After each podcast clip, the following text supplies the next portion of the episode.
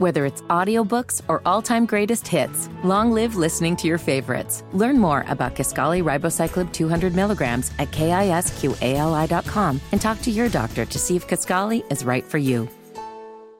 Allison, hit me with some booze news. You set him up and I'll knock him back, Lloyd. One by one. The Augury Booze News, cause it's really fun.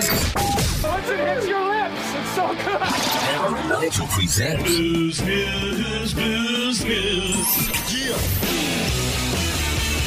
Time for Booze News. See if this does anything for you, Hammer. A Doritos flavored liqueur.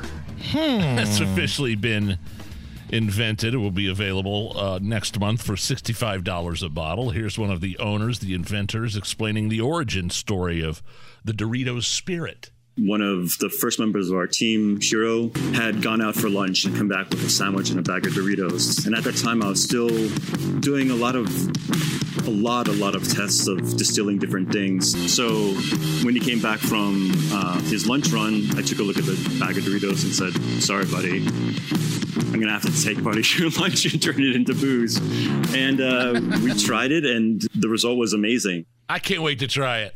If you're I a mean- bar owner in this city, or if you're a liquor store owner, or somebody that works in spirits, and you know you're going to get the Doritos liqueur, got to bring us some. Some people, I, I think, might be a little bit disturbed by it, though. And uh, the, actually, the jingle, the commercial for the Doritos flavored liquor is equally as disturbing.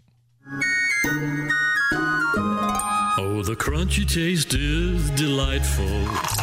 And now you can have a snootful. the booze has a taste you'll know. Dorito, Dorito, Dorito. Yeah. The flavor is so jaw dropping. Your eggnog you'll be swapping. The bites in the bottle will flow. Dorito, Dorito, Dorito. There you go. I'm ready to try it. I think I Let's am. try it. It's the Hammer and Nigel show.